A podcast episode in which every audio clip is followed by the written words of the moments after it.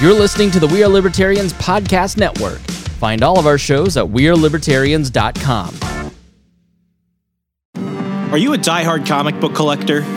Or maybe a lapsed fan? Maybe even someone who has never picked up a comic book in their life. Hi, I'm Remso Martinez. And I'm Mark Claire. Every single Wednesday at the Second Print Comics podcast, Remso and I take a deep dive into the storylines, character arcs, moments, and events that made us the fans we are today.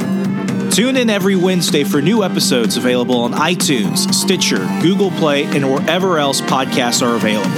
Check out more from the Second Print Comics podcast at secondprintcomics.com.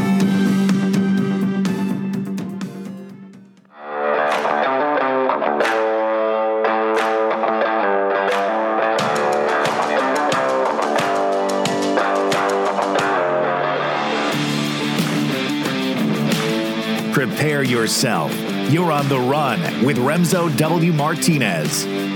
Mr. J. Edgar, Post Contemporary, thank you so much for coming on the program, man. Hey, thanks for having me. We've uh, we, we've been following each other on Twitter for some bit. I enjoy your stuff. You make me laugh and think, but I don't remember what what entirely started it. But there there was a there was a Twitter thread the other day, and I think I was I think I I don't know if I had asked a question or if I had retweeted something about like what's the worst thing you've done in a relationship or the worst thing that's happened to you in a relationship. And I don't think uh, it was you. I think it was somebody, somebody else. else. You just caught it. Yeah, because I retweeted it. But yeah, that's what it was. Was what's the worst thing that's happened to you in a or what it's what what's the worst thing that's been done to you in a relationship? Oh yeah, I threw out I threw out something like you know real quippy, and then you you like darkened the mood, and I was like, well shit, this got weird.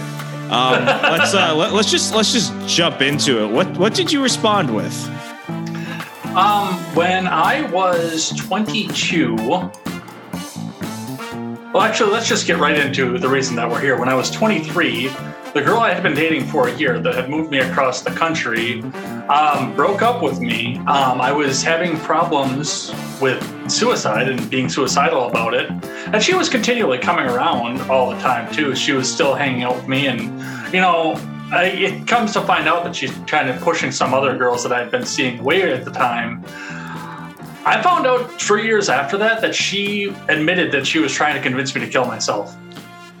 And you see, this is why when people who have been listening for a while listen to this show, they begin to think, "What the fuck does Remso talk about now?" and it's and it's stuff like this. Uh, I, I I'm I'm pretty damn sure convinced that now this whole podcast is an excuse just for me to have absolutely strange conversations with people I meet all around the place. And, you know, it's it's been odds. You and I were talking a little offline before this. The show has really turned into a, a place about exploring the strangeness of life and the often uncomfortable topics that we tend to kind of glide over in in, you know, everyday society. But that that is one of those things that we've been um uh, touching on slightly. We've had a lot of guests on in the past, primarily who were women who have talked about what is gaslighting and why is it something that is more likely to happen to a woman versus a man.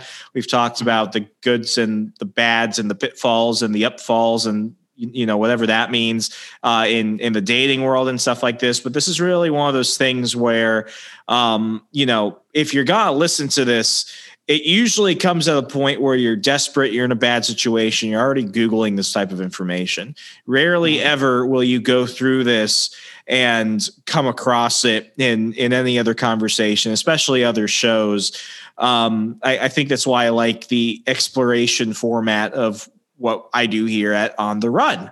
And, um, you know, I, I don't, I don't want to just make it sound like it's it's a joke and I'm gonna dunk on you. It's an incredibly serious topic, and um, you know, for you to come out and say it online of all places, that's not just something that you know. Once you kind of put it out there, uh, it, it's just kind of there, and people are gonna forget. It certainly caught my eye, and right now, I think the timing of this is kind of funny. At the time of our of our recording, uh, the Simone Biles situation uh, where everyone seems to have an opinion on that seems to be going in in every every direction imaginable and i've got an opinion on that. You know i was i was in the army and i attended a military school and we had a word for people who quit and it was quitters.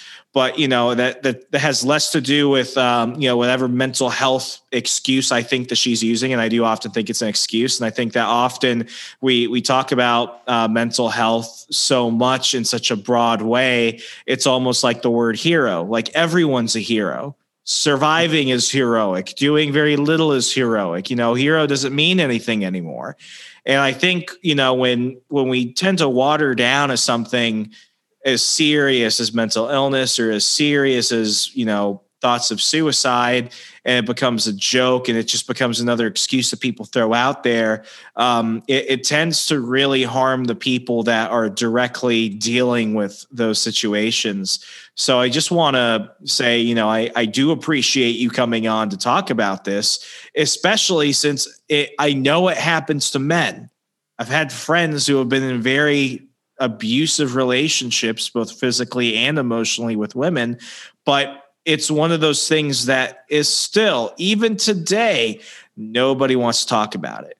Because if you're a guy and you're being abused by a woman, you're a pussy. If you're a guy and you're being abused by a woman, well, what are you doing to piss her off? It's almost like, you know, it, it immediately becomes a joke. And then when something really bad happens, everyone's like, "Oh my god, how did how how did we why did we let it get this far? I wish I could have done more."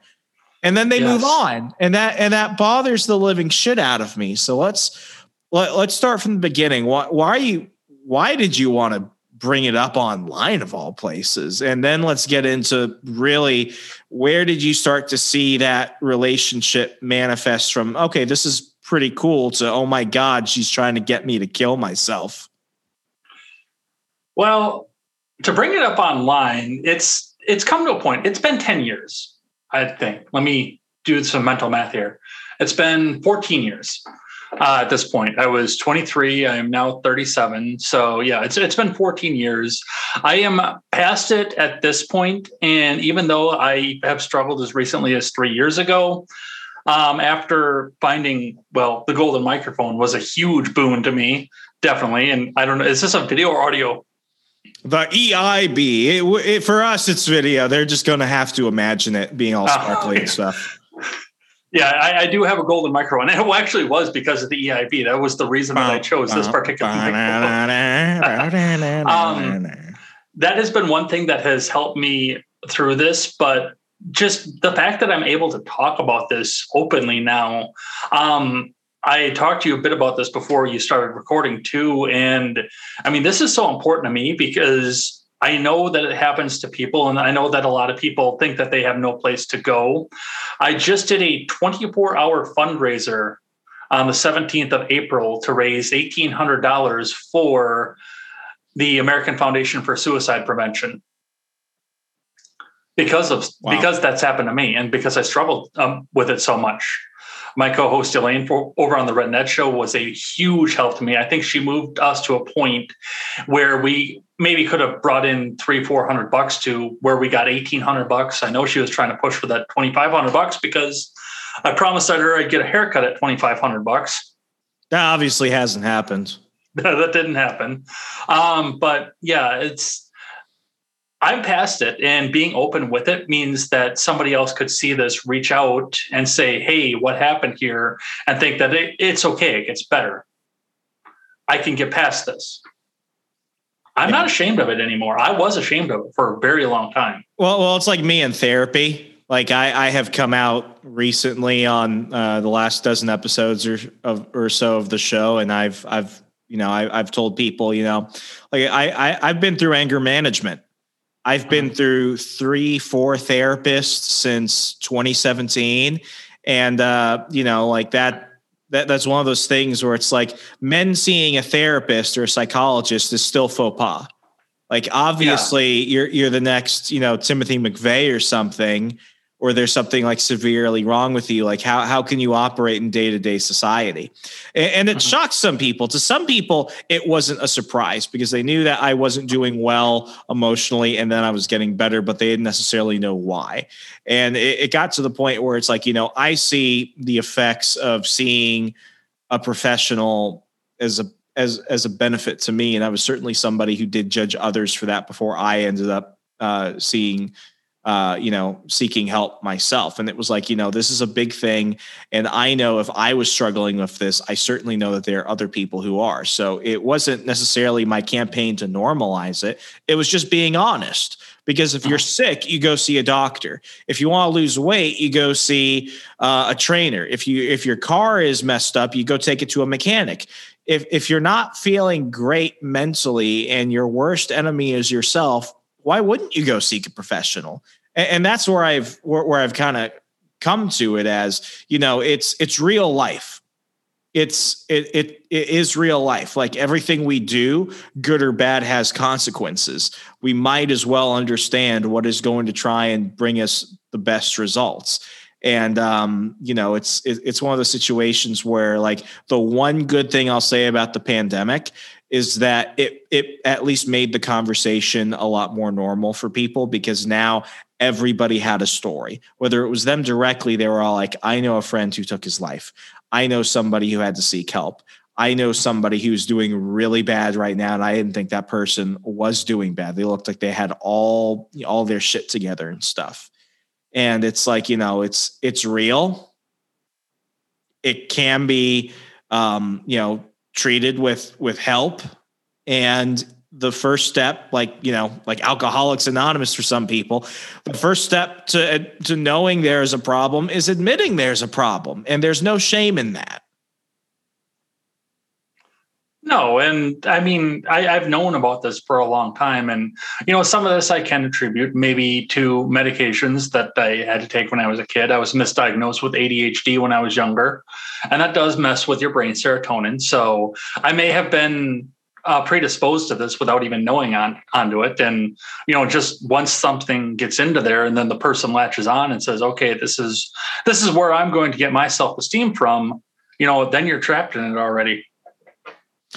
Yeah. So what what what what was well, let, us talk about this relationship specifically because while you definitely did allude that you know there there may have been some stuff leading up to this that should have been a red flag ultimately it was another individual who was putting you in this situation. How did it start?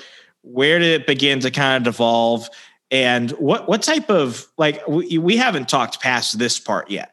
What type of person fucking admits that they want somebody that they used to be in a relationship with not only to die because people say that passively. It's like I wish you mm-hmm. died or I wish you got hit by a truck but it's like I yeah, you know, I was I was intentionally trying to do certain things because I wanted you to kill yourself.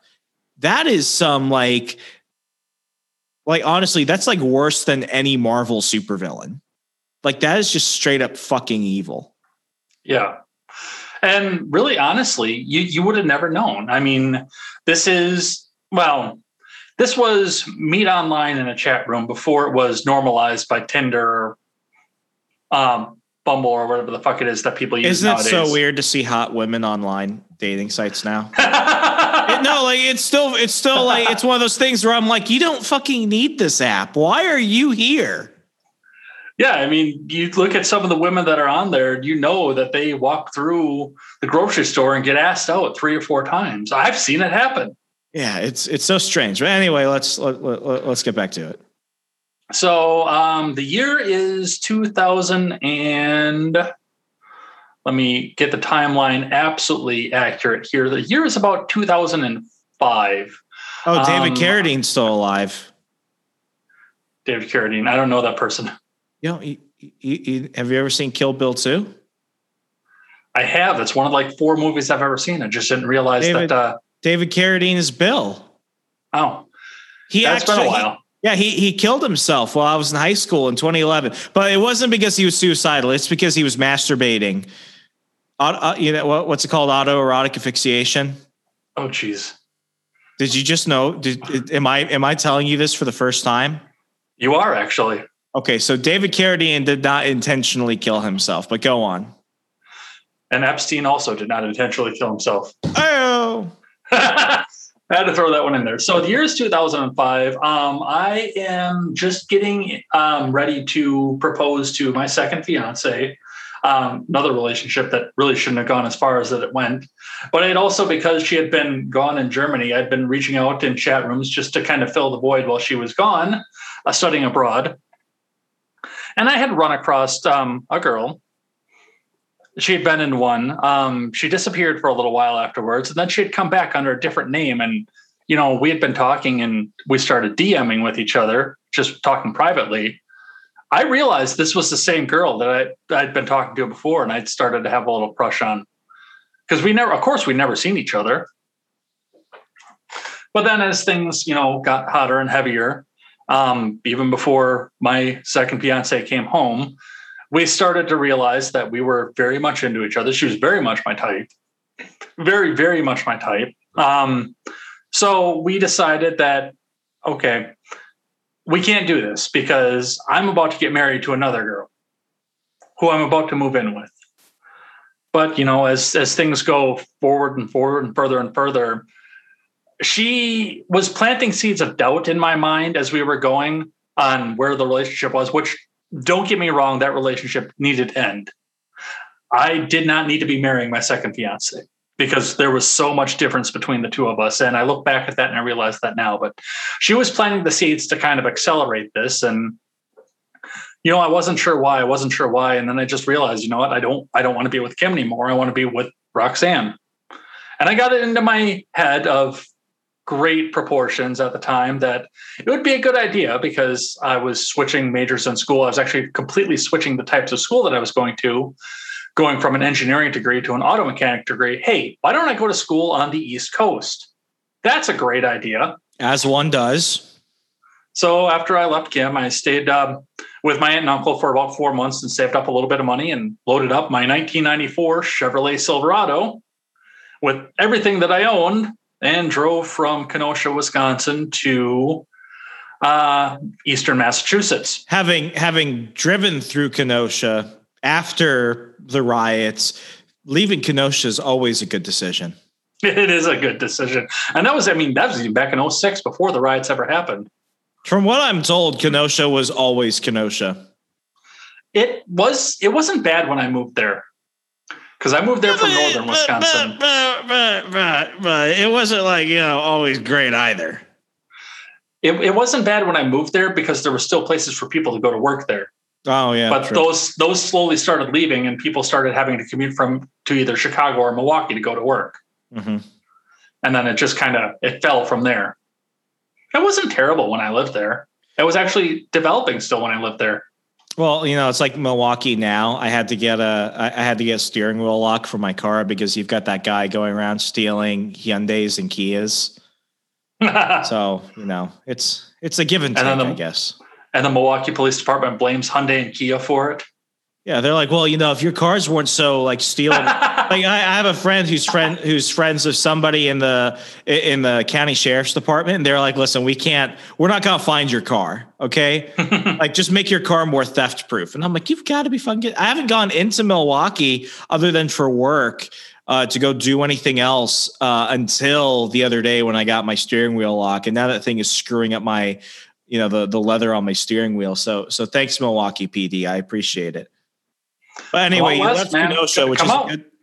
I, I, West, I, I, like I, I like it here because I get all the big city stuff I want with all the like small town stuff I don't you know I, I don't necessarily take for granted as much anymore especially like when the when the when the George Floyd coronavirus riots happen again at least I'm getting a head start nice Anyway, so yeah, I packed everything. You left Kenosha. left Kenosha, got in the truck, drove across the country, further east than I've ever been in my life.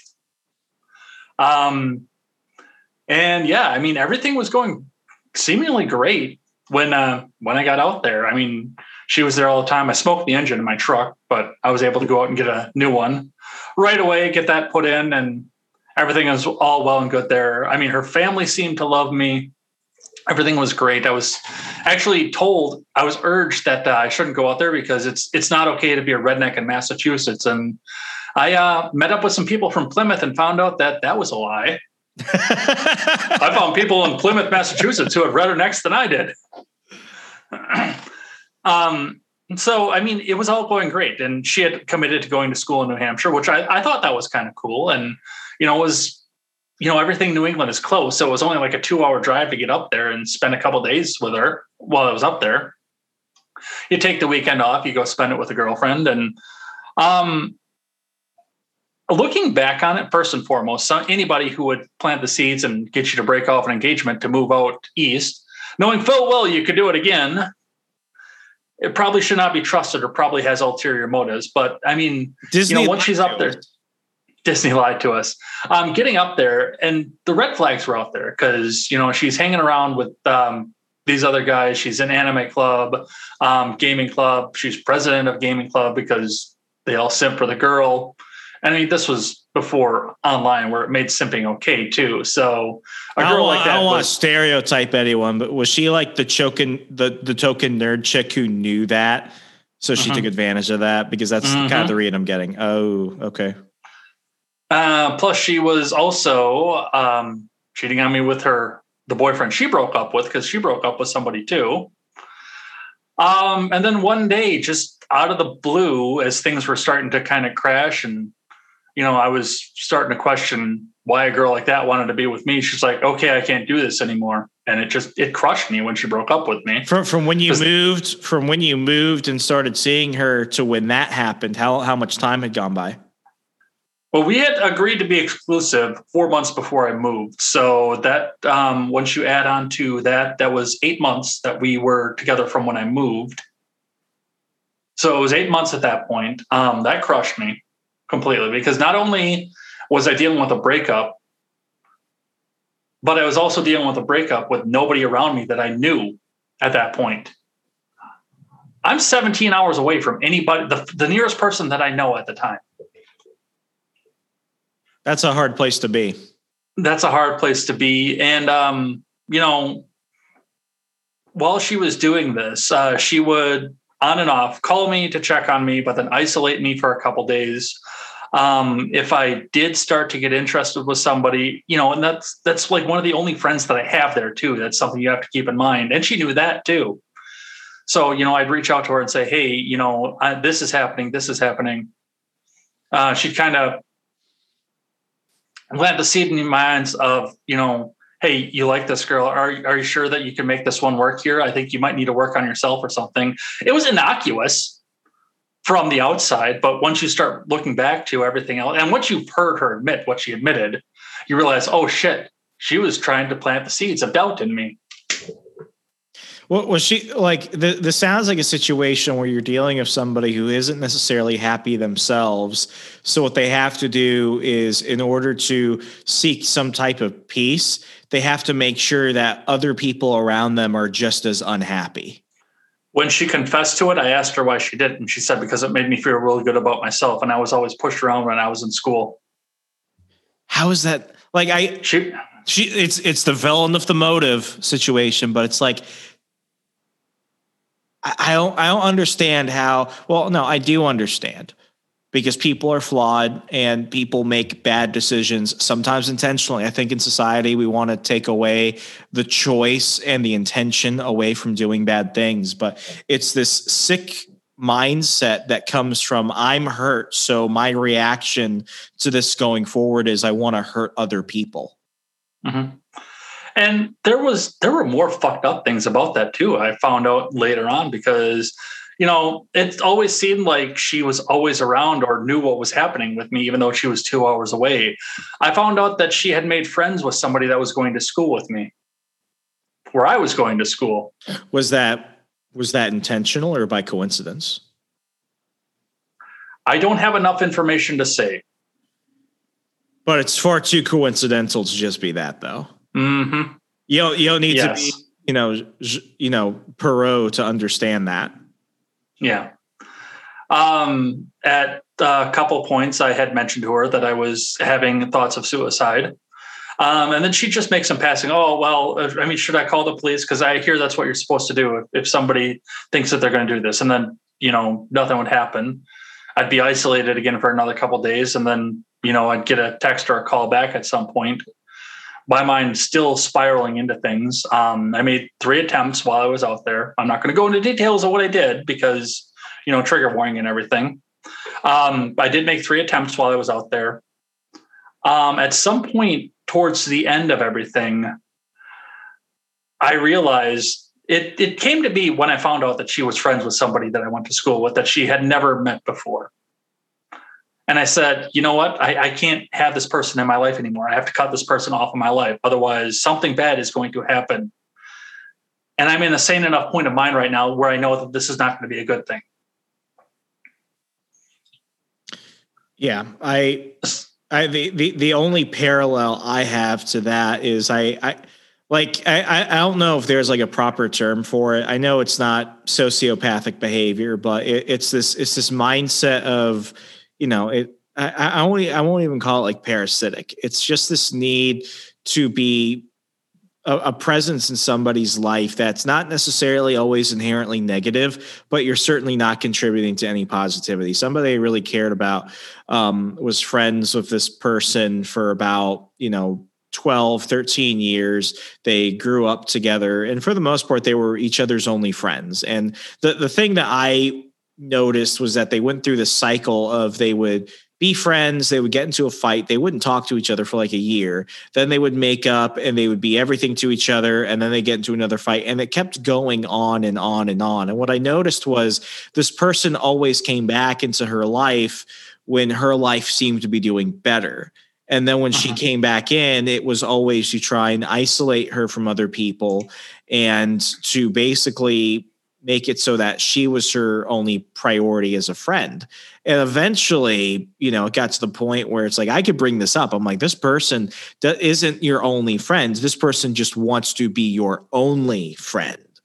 And after, you know, a series of revelations, because no matter what I or anyone else could say, it's like, unless the person really admits that, admits that to themselves, nothing good is going to happen. Um, eventually, she just completely cut this person out of her life. And, uh, she was like, you know, I, I, I can't be in that relationship again. But it took all it took more than a decade.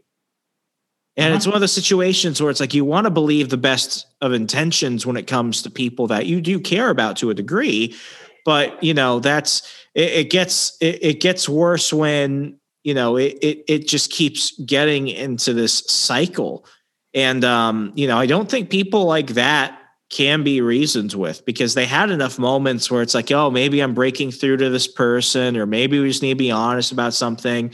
It's like there's always an excuse and there's always a reason.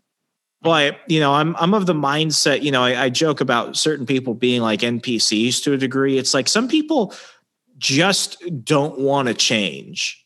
It's like not every school shooter was just a mentally disturbed person. Not every terrorist was just a person who's sheep got blown up by a drone. Not every person has to have the tragic Disney backstory. Some people are just bad people because they want to be. And we need to accept that. And uh-huh. sometimes there's nothing else to do about it. It's just identifying it that seems to be hard, especially when you're in the midst of it how did how did you get to that? How did you get to that conversation with her? I mean, what would even make her want to admit to her intentions? Well, um, it came to a point. Um, well, when I cut her out of my life, I was actually thankful enough to do. Um, I do need to give some credit where credit was due. Um, back this was back when you could search and filter for friends on MySpace back then by where they lived, and oh, I found a girl age. who lived I found a girl who lived a couple towns away, and I had a really, really, really big crush on her too. Another one who was really much my type. Um, she actually became a very good friend to me, and I started to remember what it was like to have a real friend, not somebody. Because I mean, everything that Roxanne did when she was talking to me made it seem like she was trying to be protective of me, but she really wasn't. She was, like you had said, trying to isolate me back out so she could maintain that level of control in my life. This was um, years later. Then I'd already moved back to Wisconsin. I was back living in Kenosha, actually. Um, I, I'd seen her pop onto AOL Messenger, which I had been using for another messed up relationship that I wound myself into. That I'm not going to bore you with that one. Um, but I'd anything that starts with AOL Messenger already sounds like it's going downhill. well, I, I saw Roxanne's screen name pop up on AOL Messenger, and I, you know, I, I felt compelled to go talk to her. I don't know why, but I felt compelled to. I said, "Hey, you know, everything's all good now. Uh, the last thing that you said is that you had you had met somebody and were friends with um with somebody who was around me, and I had to cut you off at that point. Um, I moved back, and I mean everything's going great. But and I and I said this. I said, do you do you realize that you how close you came to putting me into an early grave? How close you got me to almost killing myself? And she said, well, yeah, that was the plan. I was trying to convince you to. Fuck. Were, were you were you telling her this to get some type of peace of mind? Like, did you want closure, or were you Yeah. trying to? No, I was trying to get the closure off of this. No, God, no. I was not going back to the East Coast for any goddamn thing. So closure was the intention. You wanted an Mhm. answer. Yeah. Did you did you think that that was gonna be what she responded with? With, like I say, as seemingly protective as it always seemed, no, I had no idea. I didn't know what I expected her to say, but it was not that. I don't know. I genuinely don't know how I could respond to that. Like, I've had betrayals. Like, I've had people who I really cared about who hurt me. And when I found out about it, like, it definitely hurts. To hear that somebody, and, and I'm I'm trying to wrap my head around it. Did she hate you? Did she did did did and you don't have to talk about it, but like, did you do something to her to warrant this? Like, what what causes an otherwise average person to prey on somebody like this? That's what that's why I'm having a difficult time understanding. I know it's possible. I know it's real. It's just the why though. Well, I know one of the things that was with with her was body image. She was a bigger girl. And she Yeah, but she, but she was an anime girl, so she doesn't need to change anything. That's, that's fair. Um, We've all been to she- the cons. We know who gets the attention. but I mean, she she always pointed out, and coming from a fairly wealthy Massachusetts town, I'm not going to say what town it was, but the, there's some money flowing through that town. You're usually looking at the you know the the yuppie kind of you know this is I don't know what the teen shows are now that people would understand, but Just say 90210. yeah, the, the 90210 body type is what usually goes around in these schools. And for her, and like she had confided in me one time, she's like, um, well, you know, growing up, I was always teased because I was the first person, not the first girl, but the first person to break a hun- uh, three digits on weight. Mm. So, and I'm sure that that did have a, a lot to do with it. That I'm positive that had a lot to do with it because she said, when I asked her why you would do something like that, she said, because it made me really feel good about myself that a person wanted me that badly that they would die for me. Is that is that her saying that in order to admit to an issue that she has in order to try and change it or is that just a continuation of this mental torture that she's already been perpetuating? That I can't answer because I ended I the mean, do- conversation at that point. Yeah, I mean, you understand how that admission alone could just be as bad as everything else. Yes, yes, no, I understand entirely. Yeah, no, I think I I think I'm the one who has a hard time understanding that. It's, I'm still I'm st- this this blows my freaking mind.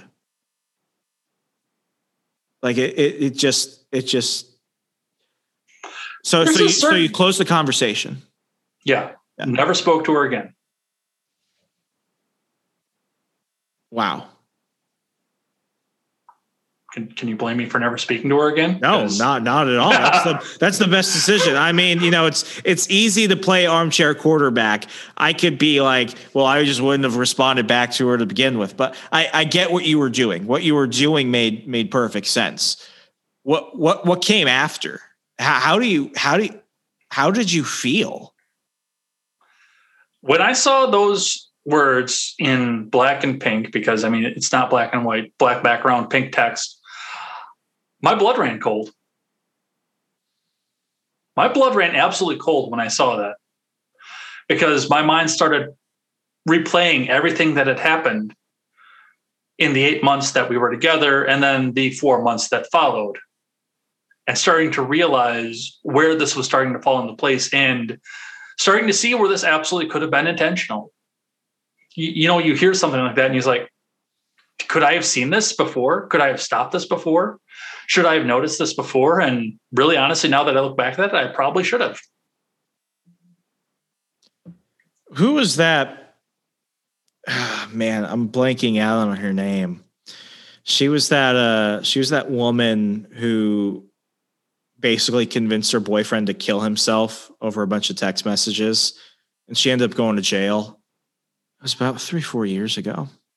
Uh, i'm not familiar with that story i'm sorry There, there was this. It, it's okay. I'll, I'll be general. Like there was this woman who had this boyfriend, and they were breaking up, but like it, they hadn't like broken up yet. And he was Mhm. basically in just such a compromised emotional state. She said, "You know what? Fuck it. You should just kill yourself. Nobody would miss you." And um, he killed himself, and his parents got um, access to his phone and saw the text messages and they used that to basically get her charged for murder. I think she went to jail for manslaughter. it's probably depending on the state That's probably accurate Yeah. in fact in most states i think that that's what that would be because i mean without intent without her actually pulling the trigger that would be really hard to go with murder then it's the worst part of it too because Like I if you if you had if you had done that, she just goes on with her life, whether people knew about it or not. right And that's the scary thing about it. People like that walk amongst us and smile and go about their day, and we never know. well there i mean there's there's another end to this too just another twist in the story Oh God. and to something that I can come back and say that this person I think was just speaking generally in a place of hurt, not necessarily a place. While I was in the midst of it and part of the worst part of it, I had also reached out to my ex fiance to say because I didn't know who to turn to at that point. I was in such a mess. I was afraid that if I turned to my parents, that I'd be committed for life without any possibility of ever being returned to society. So I was afraid to death of that. And I reached out to my ex fiance and I said, you know, this, this happened. Roxanne left me. And I kind of got the cold of, well, you got what you deserve kind of thing. And I said, well, here's the problem. I don't know what to do because I've been having all these thoughts. I feel like I, I could kill myself right now at any second. And she messaged me back and said, well, good, do it. You make the world, world a better place. Okay, I'm that totally that was coming from a point of hurt. And I can yeah, like that. that, That, makes. I'm I'm not justifying it. I agree with you. That that is Mhm. definitely coming from a place of hurt. A year after breaking off what was going to be a wedding, a young wedding, yeah, I can justify that as a place of hurt. Still sucks. It still blows out loud, but I can justify that one at least. Well, I, I based a, a character in my second book off a real person had him get hit by a Mack truck. So you know, I I, I get it to a degree. But Yeah. like you know that that's that's the difference though. It's it's the intention. Like what what your ex fiance said is obviously a a reaction that of course she does not mean. But with with this other woman, like that is did did you, you had to have you had to have like Facebook snooped or something afterwards? Like No, how did okay? I don't care. You're a better you're a better person than me because I want to know what where this person is at any given moment. Um, that is so so you call you call your ex fiance. She says that to you. Obviously, uh-huh. you're you're in a you're in a worse off position. What what happens? I mean, do you do you let yourself kind of simmer in it? Do you try and rebound? I mean, this is this is a double blow. This is a person you cared about intentionally trying to bring harm to you, and then a person who you cared about, who you harmed emotionally because of that, is now reacting in, you know, let's let's call it a harmful way. Like that is that is a situation that most people would just define as a nightmare. Yeah. And I I am not going to lie to you and tell you that I didn't wind up in the bottom of a bottle or a woman. Because I spent many, many years womanizing to go through to, to just try and get over that and drinking to a point that uh, probably was harmful to my life. I mean, people in Wisconsin don't really worry about liver cancer, as I've discovered. No, but it was still a detriment to to Yeah. the way that I was to, to my life, to working, to all kinds of other things. Right. A uh, series of bad relationships here and there. I fucked up another really good relationship somewhere down the line on that because you know I was still reeling from that. it was um, defensive in terms of Not like, necessarily. Uh, another girl with dark hair and light eyes caught my attention and convinced me to leave the girl that I was dating and probably on the path to marrying at that time too. oh boy. So yeah, it's I, I did not deal with it well. I dealt with it, just not well. Are, are you at a are you at a point of peace with it now? I am. That's What- the reason I could go on to that? online. I mean, what? So what Um, led to that? Shortly after Liz and I split, who was the one who split me off from the the other girl I was going down to the life of marriage. Um, honestly enough, I had been watching How I Met Your Mother because that was Liz's favorite show, and, and you know I kind of related with the the Barney character because I've been drinking, womanizing so much. I love cigars and scotch and everything. And because he had always talked about his blog, I said, okay, well, I'm going to blog just as a joke off of it. I'm going to do this just so I can say, hey, go read my blog. And I started writing about relationships of all things. I didn't intend to. It's just that was was always on my mind. Dating and relationships, where stuff fails, where stuff succeeds. All my archives are still in my blog site too. Like I, I left them all in there.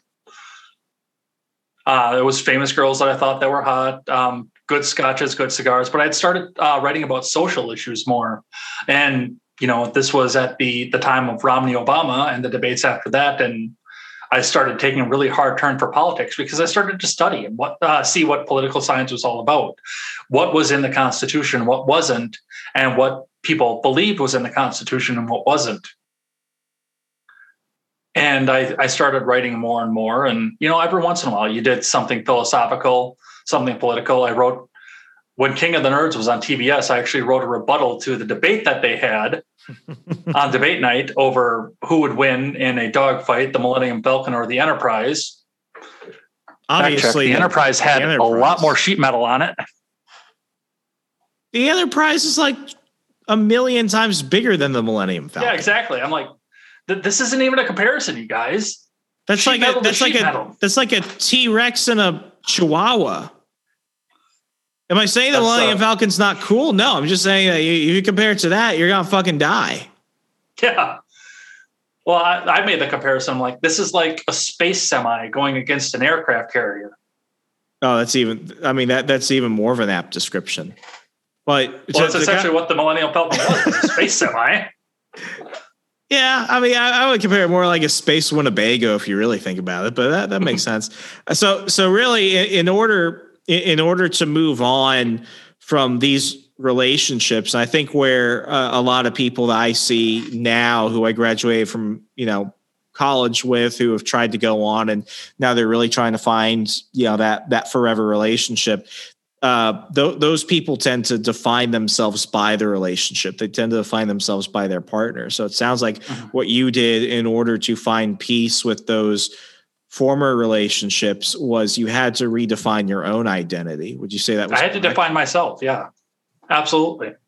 Because that's, I mean, that's one thing to keep in mind too with where I was when Roxanne left is I had been essentially in a relationship from the time I was 17 on until she left me. Because I went out with my first fiance. We met when we when she was 15, I was 17. Um, we met then and wound up getting engaged right uh, after high school, and then I moved to Kenosha from Redacted. Sorry, it's too small of a town. I'm not going to say where it is. I'll tell you off mic because you could you probably go there at some point. Um, but I've, I, I very rarely leave my apartment. I'm a very, I, I'm at the point where it's like I found my routines. I'm very comfortable with not doing much, even though people are like, but I see you going around Wisconsin, all these different places. It's like, it's different.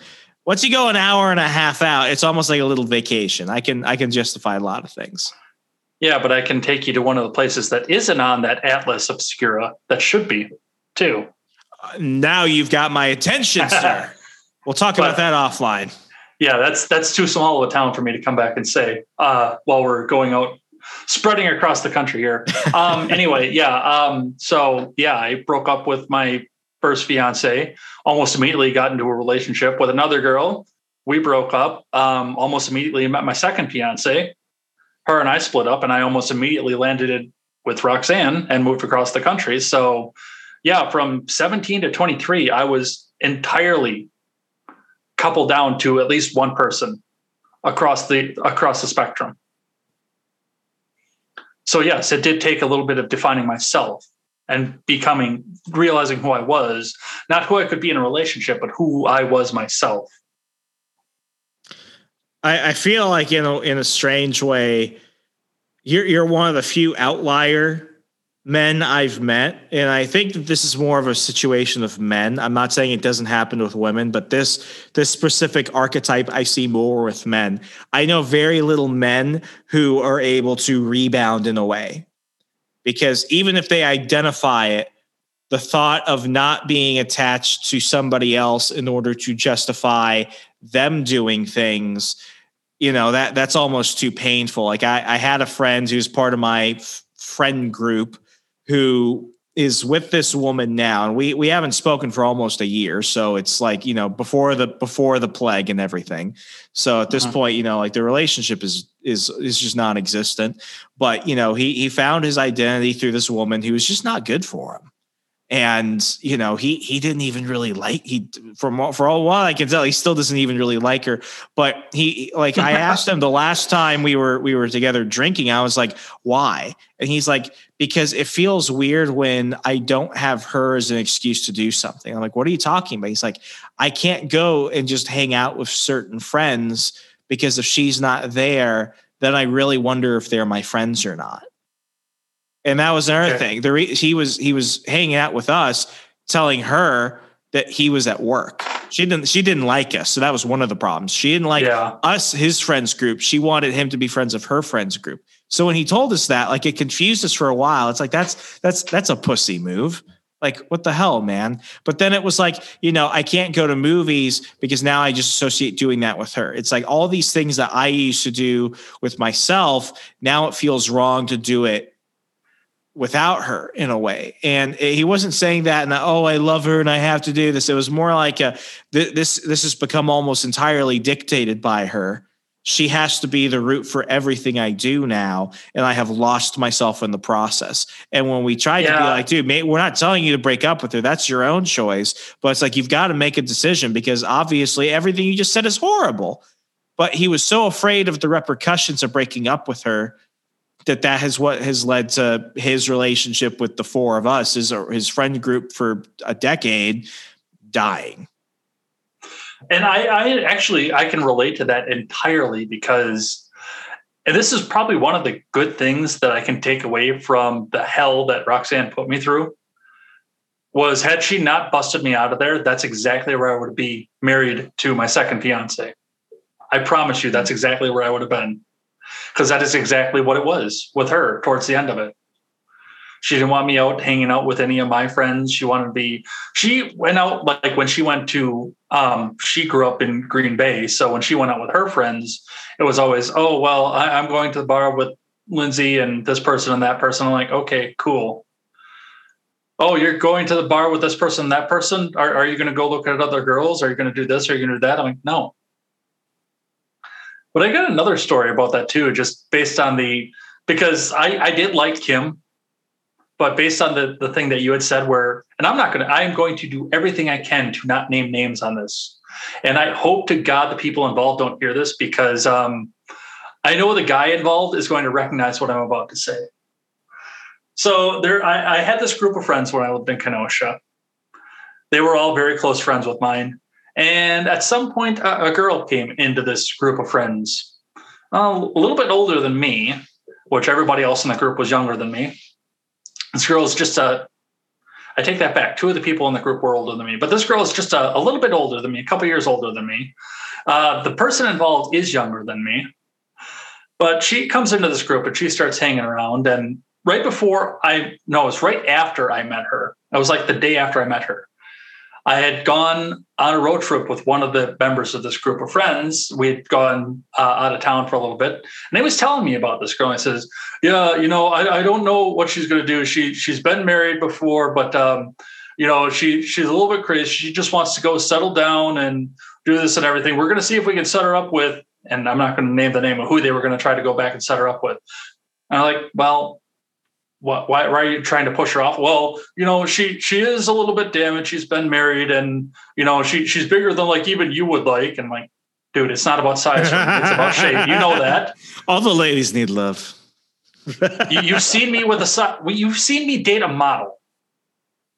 Okay, it's not about the size, you dumbass. but he did say that. Um, God, I hope he doesn't hear this. I hope she doesn't hear this. But anyway, um, so they said, okay, well, we're, we're going to try and set him, set her up with uh, this other member of our group of friends, because the, then they they can get together, and then you know we don't have to sit back and worry about this or anything. And um, yeah, two years later, the friend that I was on that road trip with and the girl got married. Oh, that's so fucking funny. It, oh, I, I, it's such a it's such the wrong way. if you hear this, I am sorry. You know who you are and I am sorry because you know you said that. You oh know you said that God. to me, and I'm oh. sorry. Don't listen to this with your wife.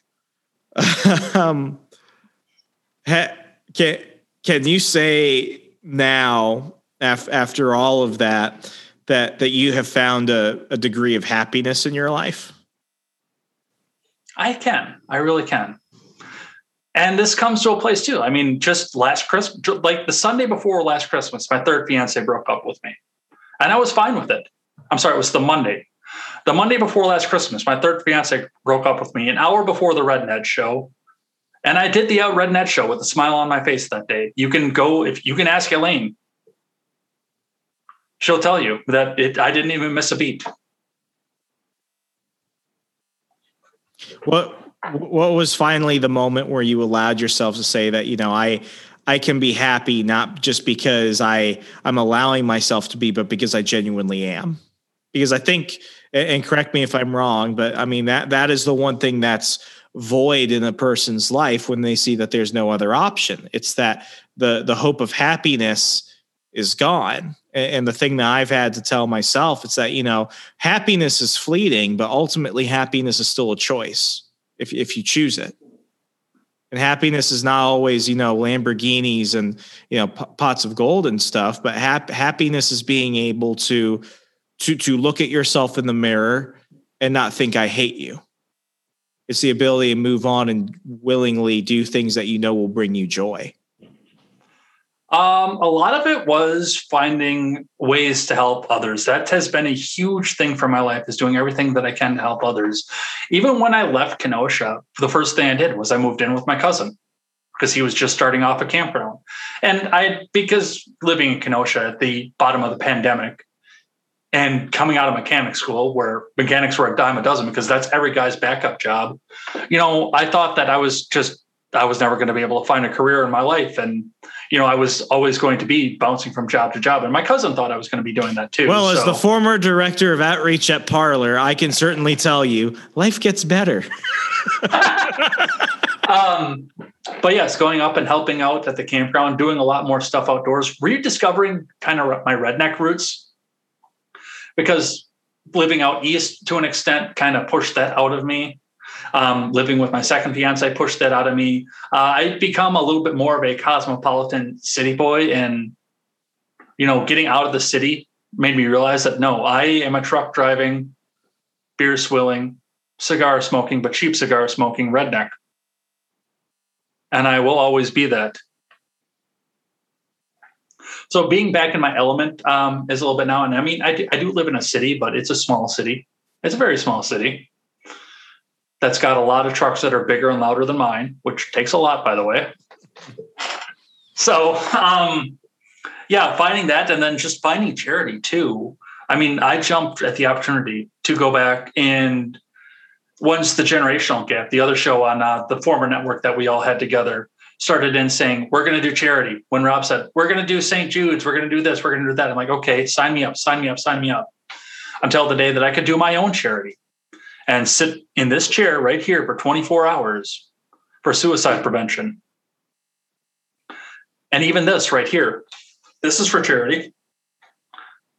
This is an audio podcast. I just realized. I'm He's so got- used to this being video. He's got like a lion's mane. It flows in the wind like Thor's locks. Yeah, I, my Twitter profile picture is actually a little bit misleading because I haven't changed it since I started growing my hair. But uh, yeah, no, I'm uh, just about shoulder length uh, hair right now because I'm growing it out to donate for cancer wigs. I'm not growing it for show. I'm going, growing out specifically so somebody can go make a wig out of it. Finding that helped me a lot, helping other people and helping other people get through some of the darkest points of their lives hearing the stories of all the because I have what did we have 18 people on for the uh, for the suicide prevention stream, including Sticks, by the way, who phoned in all the way from the Netherlands. Hot damn. We were going for 24 hours. I knew that I could fit him in somewhere. It was probably wouldn't have been at the peak hour, but uh, yeah, even Sticks and Still those- counts. Still counts. one of the last questions I asked him was, and the last question I asked everybody is, what where has suicide been in your life? And I've heard some people say that they had issues with it themselves, and other people say that they had lost somebody from it. If I can save just one life, I will do it. And that is a big part of it for me. Use my experience, use something to go help somebody know that there's a way out of it, that there's help. And it doesn't necessarily have to go down the therapeutic path. I was in therapy for three days. And I looked at the therapist who was a quack and I said, This isn't for me. This isn't doing jack shit. Now, mind you, you can probably argue that I probably didn't do it the healthiest way myself because as soon as I did that, I had a threesome that night. Maybe I should have made better choices at that point, but Well, well, I mean, it's like it, it, it's like with me. I, I went through a phase in, in 2018, 2019, where you know, like alcohol was my crutch. And what I realized quickly after going and just sitting on one AA meeting was that I wasn't an alcoholic. I wasn't. And I went to my therapist. I talked about. I'm like, I'm not those people. And later, it's like you know, I've got an addictive personality. When when I'm at a moment of weakness, I go to the nearest thing that brings me comfort you know it's it's an anxiety uh issue. It's a temperament issue. And it's like you know it doesn't there's there's not a one size fits all solution for things. That's why i really hate like the positivity movement that's in schools like the well you know everyone is special. It's like no actually everyone's not special but you can aspire to be through action and through change and, and through intention on those things. You know i'm uh, you know, you know, it's it's one of those situations where it's like you can ultimately understand this, and while you can still have issues, I'm not saying you become like a you know like the perfect human being. Like you can at least be honest with yourself to to a certain degree. So I mean, like I can have like I've I've been drinking a whiskey now. I can tell people it's like I'm not an alcoholic, but you can tell when I'm not in a good phase of my life because I I lunge into something that makes me feel really great, but is ultimately not good for me. Whether it's you know food for some people, you know hobbies for others, people that get like real, you know, like I I think that libertarianism, uh, you know, getting like libertarian politics is a way that some people deal with their mental illness because they're already fucked up. So it's like one of those situations where it's like this is your you know ther- paying for therapy might be a better option than this, but you know like And I, I want to note for because I'm going to be putting the audio back onto my platform too. This is Mhm. being said on the We Are Libertarians network. oh I'll say I say it all the time, man. I know. I, I say it all the time. It's like, yeah, but but I mean that that's it. It was like one of the situations. It's like you know, I'm not, I'm not, I am not an alcoholic. I have an issue with alcohol right now. But what is the root of it? The root of it was me trying to compensate for for uh, a lack of things in my life. And a few weeks before this episode, I did an episode called um, uh, "Great Expectations and Jobs That Suck," and it was you know basically me saying, you know, how's it you can go from real highs in your life to real lows, and then you go through the roller coaster again, and then you have to get to the point where it's like, you know, this is going to to continue, but you have the you have the choice to be happy in spite of all of that. Well, and it, was the same thing with me. I mean, I look back at it now, and people would say because all the time that and the money that I've dropped into bars that I was an alcoholic. I almost never drank at home when I was alone. When there was a house party, it was a different story. But when I was alone, I almost never drank. I went to the bars because that's where the women were. Yeah. I was addicted to females. I, I mean, it, it's it's anything you use to fill the void, and sometimes mm-hmm. you know it, it, it, can be seen as as healthy things. Like you know, I know people that really jump into fitness, and you know they look great and they they seem great, but you know what what it, what is it they're trying to hide from? Everyone wants you know. It's like I, I just saw that movie with Anthony. I'm sorry, I just saw that documentary about Anthony Bourdain, and I wonder why they called it Roadrunner. And it's because you know the the Roadrunner never goes home. You know most animals are territorial. Most animals, even like fish, and I, I, found this out about turtles. Turtles scare the shit out of me now. Turtles and fish, you know, like they will go back to where they die, where, where they will go to where they were born to die. It, but road runners seem to always go forward, and that was the issue of Anthony Bourdain. And I, I didn't even intend to bring this up, but it's like you know, with with Anthony Bourdain, his problem was like he was he was always rushing to get into a scene, to get out of a scene, to get to the airport, to get to another country, just to repeat the same thing. And he was always going. And for him, it was because he was afraid to be a normal dad at home. He was afraid of being normal. And then, you know, he had people that were taking advantage of him. But, you know, the one thing he could give himself was distance, but it would never close the gap between him and the problem. And eventually, mm-hmm. what he did was he chose what, what everyone thought would be like the happiest man in the world. He chose a permanent solution for a temporary problem because he was mm-hmm. afraid of the steps of having to fix it. And now the world has been deprived of one of its best, you know, cultural commentators. You know, yeah. it's it's it, it's it's you know, it's why they called the documentary Roadrunner because he just kept going straight, and that's not how people are. Well, I mean, it's, it's how they they are, but it's not what they. It's not what they are It's just stuck to. I'm trying to find. I'm trying to find the right way to say it. It's like you you, you can be, but you know, like that that in, in itself is a choice. Does that make sense? Yeah, it does. Yeah. Well, this is uh, this has gone by all too fast. Uh, I certainly didn't expect it, uh, all of it, to go on this roller coaster. But uh, thank you. I, you know, I say this to all my guests. Thank you for taking the time. But I mean, this, uh, you know, if it can help one person out there, that that's what's important. Thank you for being willing to talk about this in such detail. Thank you for being willing to come on my show and and talk about this. I do greatly appreciate it.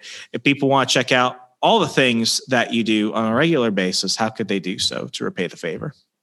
Uh, you can go in and you can check out my Twitter because that'll have most of the links for everything else that you can find there. That is at Ed's blog Twitter with a one in place of the I.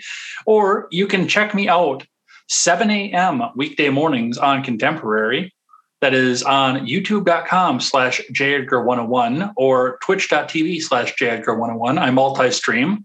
Or you can also check out the show that I normally do with a co-host, Elaine, Libertarian Red One. Uh, that is on the same channels, but that is on Monday nights at 5:30. So you can go check out all those. Uh, we I don't interact with the live chat during the morning show except for on Friday. But we do take questions between uh, topics on the Monday night show. So you can go check us out there.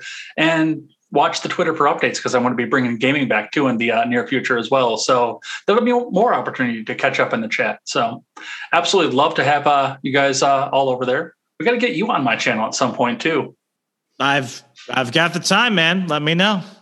Well, okay. sir, thank you so much. Really. Thank you, Remso.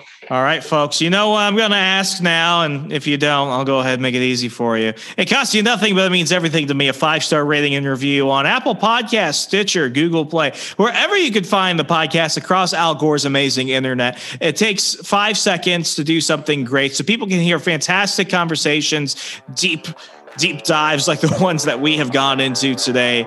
And, uh, you know, at the end of the day, just remind people, you know, the destination is important, but the journey matters too.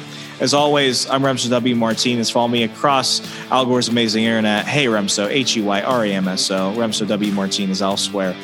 Be good, be safe, and I'll talk to you later.